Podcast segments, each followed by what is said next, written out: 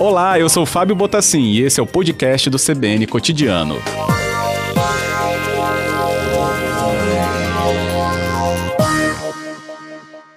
Boa tarde, Valdo. Bem-vindo. É, boa tarde, Fábio. Satisfação falar com você depois de tanto tempo e também é, boa tarde aos ouvintes da Rádio CBN. Isso mesmo, que bom poder conversar ao vivo com você aqui na CBN. E destacando né, dois casos, como eu falava, né, as perseguições foram a marca né, sobre a, o encontro aí dessa dinamite, das armas e munições também, uhum. e o de ontem sobre a questão da droga. 367 uhum. quilos não é pouca coisa, hein, Valdo? É, como é que é a atuação da PRF em relação a esses momentos que se tornam inclusive expressivos porque produzem imagens né, que acabam sendo aí relacionadas e muito com as questões que a gente vê só em filme, mas é vida real. Pois é, Fábio. De fato, né, essa, esses registros né, das perseguições, assim, eles acabam é, criando essa, essa sensação, né? A Polícia Rodoviária Federal, é, ela é uma polícia em nível nacional, obviamente, né, e nós estamos é, dispostos aí em uma superintendência por cada estado. Aqui no, no Espírito Santo nós temos sete postos, né? E, e, cada estado né, tem o seu número de postos. Então a polícia ela é, é assim, é uma, ela tem uma capilaridade, né? Ela está espalhada pelo Brasil todo e é claro que, que os nossos policiais, né, com, com, com a prática é, e o tempo, né, na hora de uma abordagem, em uma situação de, de, de blitz, né, vamos falar assim, né, de, de fiscalização, é, pode acontecer dos veículos empreenderem fuga, né, é, e eu aproveito e, e, faço aqui uma, uma alerta, uma, uma, um conselho, né, por exemplo, em casos em que você se deparar com uma com uma, uma fiscalização, pode ser da Guarda Municipal, da Polícia Militar ou da PRF, se você está com problema de documentação, ou, ou falta de habilitação, ou documentação atrasada, ou outro qualquer problema, nunca, eh, de, de forma alguma, tenta se evadir da fiscalização. Porque quando a pessoa é, empreende fuga, ela, ela, ela não atende sinal de parada e foge, né? Então cria-se uma suspeição né, muito grande em torno da, desse veículo, né? E daí é, na hora que a, a, acontece o acompanhamento tático, né, que, que, que a viatura co começa a, a, acompanhar o veículo, é, o perseguir, é, nome popular esse, né, a fazer o acompanhamento do veículo com toda a segurança, né, digo assim, segurança possível. Então há um treinamento, há toda uma, uma, uma ação, não, nunca, nunca vai ser assoberbado, né, para não tentar minimizar uma consequência de, de um acidente, por exemplo, né, porque ontem, por exemplo, a gente viu é, as descidas em curvas ali, que o veículo uhum. invadia a contramão na curva, né, totalmente sem visão alguma, né, então o risco é muito grande. Né, a gente sabe que é, nesses momentos é, é o, o, criminoso, né, a pessoa que né, depois se confirma, obviamente como confirmou ontem, né, às vezes a pessoa está sem CNH, está é, com um documento atrasado, estão com um problema de, de que ele foge, quer dizer, cria-se uma situação em que há uma perseguição e tal, e quando você vai fazer uma questão, uma questão de trânsito, não que é menor, não estamos aqui minorando totalmente, mas que não era necessário que a pessoa se colocasse em risco e que os policiais se colocassem em risco. Mas, nas, nos casos citados nessa semana, né, nos dois casos que foram registrados essa semana, já eram crimes, né, crimes graves, né, que foram configurados depois, né, ao fim da, da na, com a interceptação. E, e, e, e, o que acontece é que é, é um risco que, que realmente a, a, acontece, a pessoa vê ali, mas o intuito é, por exemplo, no caso da droga, a droga, 367 quilos a menos, né, no, na, no, mercado, vamos dizer assim, né, no, no tráfico, né, é, a gente sabe que é grande o número, né, de, de, de, a, a, o tráfico domina e ainda é muito forte, e cada grama, eu sempre digo isso, cada grama que se tira ou que se evita que chegue a, a ao destinatário final, à distribuição, é importante. Isso, é, a violência que nós temos, por exemplo, os índices de violência mapeados pela Secretaria de Segurança Pública, não só do Espírito Santo, como de outras regiões do Brasil, outros estados do Brasil, ela sempre vai é, apontar para que o, o, número de assassinatos, o número de homicídios, ele está é, muito vinculado proporcionalmente ao consumo e tráfico de drogas. Né? Existem outros uhum. motivos, obviamente, mas o tráfico, ele é o, é o responsável por essa, por essa quantidade grande de homicídios. Então, às vezes, quando a gente, por exemplo, numa perseguição e é droga, dizer, nós temos um risco ali, um risco para todos, né? O criminoso assume o risco que ele vai, não tem nada a perder. A, a PRF, né, os agentes, apesar de treinados e, e, terem essa responsabilidade, também acabam, né, de certa forma, numa, numa perseguição, a velocidade é alta, também se colocando em risco, aí todos se colocam em risco. Mas o fim princípio é de se, é, é, claro, e quando você faz interceptação, é de evitar, no caso da droga, que ela chegue ao seu destinatário final. Quer dizer, é um risco que acontece para evitar uma, uma, uma morte certa, um crime certo, que infelizmente é, a, a, mídia, de maneira geral, divulga todo dia, infelizmente, mortes e situações é, de violência ligadas ao, à questão do tráfico de drogas. Né? Então, é, é Fábio, retornando, é, essa, essa, a polícia, ela sendo capilarizada, nós temos é, estados que são rota para o transporte, né? E estados que são que, que, que chegam, essa droga chega.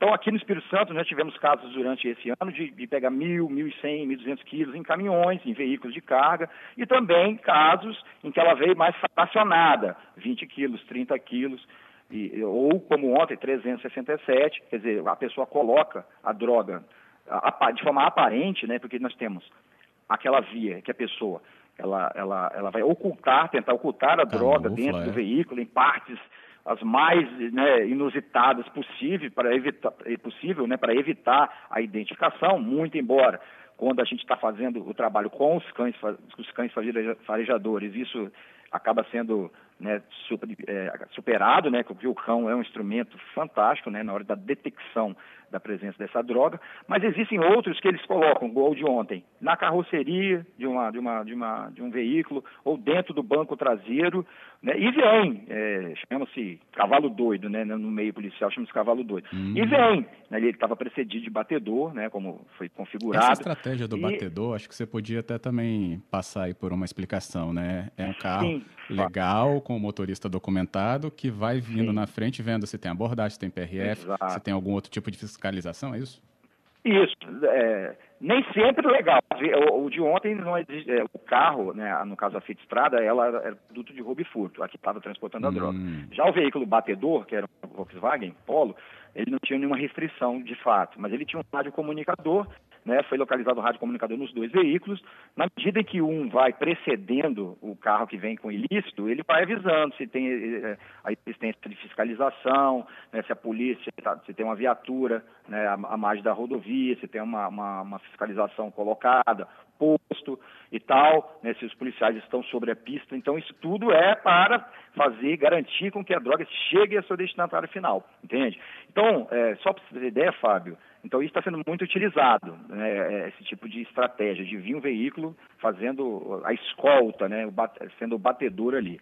Fábio, para você ter ideia, esse ano de 2020, nós, com essa apreensão de ontem, já foram 4.322 quilos de maconha apreendidos aqui nas rodovias federais do Espírito Santo. No Brasil, em 2020, foram 623 toneladas de maconha apreendida pela PRF, né, como eu disse, a PRF é uma polícia nacional, né, e há o compartilhamento também, se compartilha informações entre as superintendências, entre as regionais, que às vezes, obviamente, facilita o trabalho da PRF quando a gente faz uma abordagem mais direcionada. Então, a, a droga que vem dos, da, de, por exemplo, de países como Paraguai, principalmente se tratando da maconha, ela vai ter uma rota, ela vai passar por estados. E muitas, muita dessa droga, por exemplo, no caso do Espírito Santo, uma boa quantidade, ela ficou, ela foi, foi apreendida em Minas Gerais, em Goiás, em Mato Grosso, Mato Grosso do Sul. Quer dizer, antes de chegar aqui no nosso estado, ela fica pelo caminho. Quer dizer, claro, muita chega, óbvio. E o que está dentro desses 623 toneladas, como eu disse. Aqui no Espírito Santo, o que, é, que nos chama atenção esse ano, 2020, é 4 mil, quer dizer, quatro, quase 4 toneladas e meia de, maconha apreendidas já dentro do nosso estado, nas rodovias federais que cortam o Espírito Santo, resultado desse trabalho que é feito, no caso, não só pela PRF, né, PRF, por ter essa capilaridade, né, a Polícia Nacional, uhum. que possa estar compartilhando informações, mas nós também fazemos trabalhos é, é, junto à Secretaria de Segurança Pública, né, a CESP, que congrega a Polícia Militar de polícia civil, às vezes nós colaboramos com eles e, ou eles colaboram com a gente. E é, é muito importante estar ressaltando também que alguns desses resultados foram, foram vieram dessa dessa parceria, dessa, dessa aproximação entre os órgãos né, de segurança pública, que é fundamental para combater o crime organizado. Né? Eu tive até a oportunidade de, de falar numa, numa, coletiva, lá na, na chefatura de polícia, o crime organizado, quer dizer, o Estado, quer dizer, as, as instituições, elas têm que se, se organizarem também, estarem organizadas e, e em conjunto, né, de maneira, é, de fazer uma parceria, né, de uma maneira de se aproximar para evitar que, esse, que essa droga chegue ao Estado, mesmo porque, como eu frisei, né, Fábio, a droga é responsável né, o tráfico, né, que, que comercializa a droga, qualquer que seja, é o responsável pela, pelo alto índice de homicídios na maioria dos estados brasileiros. Claramente, isso mesmo, Valdo.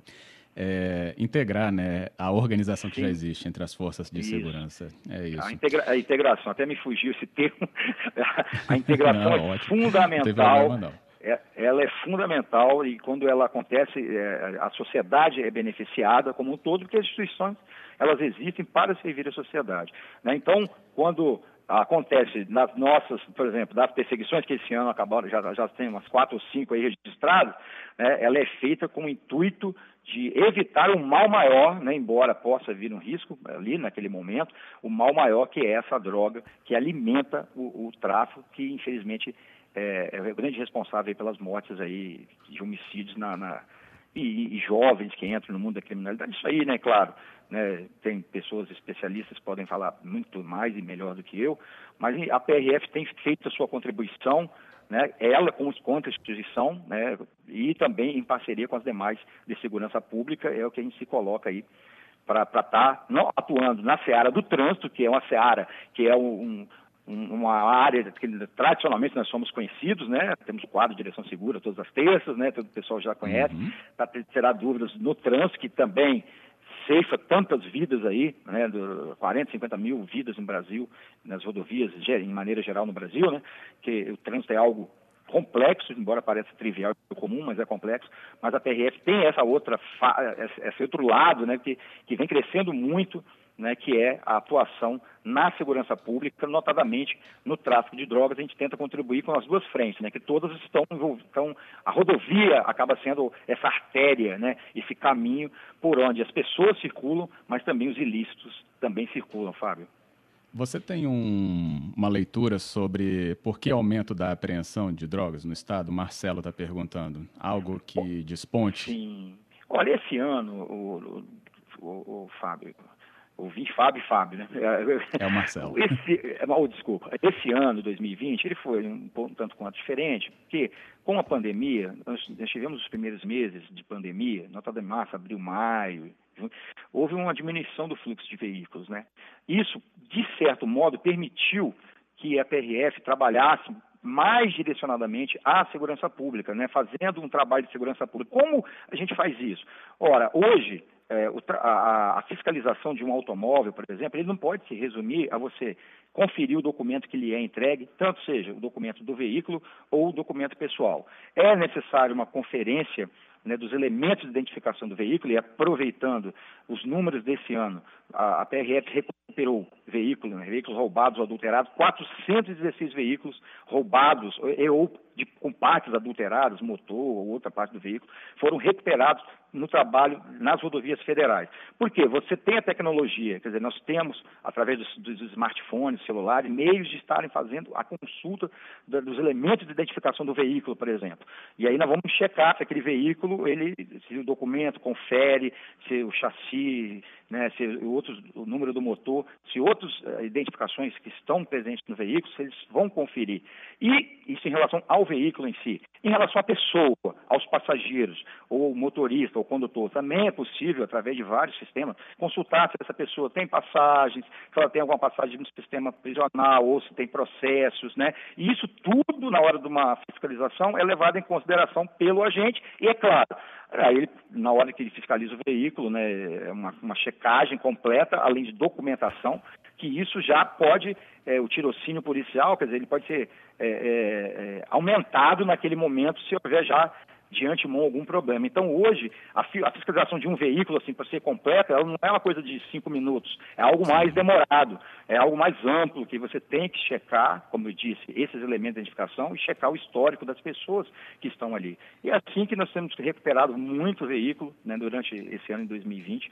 É assim que pessoas que têm mandado de prisão em aberto ou problemas com a justiça estão sendo levadas, nova, levadas ao sistema prisional, né, devido a esse trabalho que mistura, eh, vamos dizer assim, a ação de fiscalização, a presença, mas a tecnologia também. A tecnologia é fundamental eh, para a gente estar é, é, aumentando o número de apreensões no que se tange a droga e também a recuperação de veículos e outros ilícitos né, que possam estar ocorrendo nas rodovias. Fundamental é, essa interação entre o fator humano e a tecnologia. Hoje, sem a tecnologia, é, é, é, essa, esse trabalho seria muito dificultado, Fábio. Tem, para a gente terminar aqui, dois minutinhos, Valdo, o Wagner, ele, ele pelo visto tem uma frequência grande numa BR, não falou qual, mas ele disse que tem um sítio né, e uma estrada também. E o uhum. carro vivia com muita lama, perdia quantas vezes ele era parado né, na BR, e que bom que ele era parado, né? Vide aí o trabalho uhum. então feito. Mas a, a, questão dele é se as características, né, a lama ou o carro, tem alguma coisa que sobressai, chama atenção? Que é uma pergunta, inclusive, muito comum, né? Sim, é, é, óbvio que quem anda em estradas rurais, em vias, estradas vicinais, em tempo de chuva, né, você vai ter a lama ali, né? E você pode ter a placa ocultada, né? Devido à lama se acumular hum. na placa. E nós podemos deduzir, né? Que, por exemplo, é, desvios de postos de fiscalização normalmente não são estradas pavimentadas, tem estradas pavimentadas ou não. Então, às vezes, um carro muito lameado pode, além de ter as placas cobertas pela lama e ficar sem a legibilidade da placa, né, que seria uma multa de trânsito, pode depreender algum tipo de, de caminho alternativo utilizado por, por, por, qualquer que seja o motivo, né? Que a pessoa talvez desviou de um posto, de um ponto de fiscalização. Então, isso também é, é levado em consideração e eu acredito que o nosso ouvinte aí ele foi parado se ele foi parado foi por essas duas características aí, né? Tanto a do trânsito, né, com a placa é, encoberta pela lama, né, e sem legibilidade, e também por, por, por uma, uma, uma, suspeição em relação de que esse carro está andando tanto aí fora da rodovia, né, em estradas vicinais de terra, o Fábio.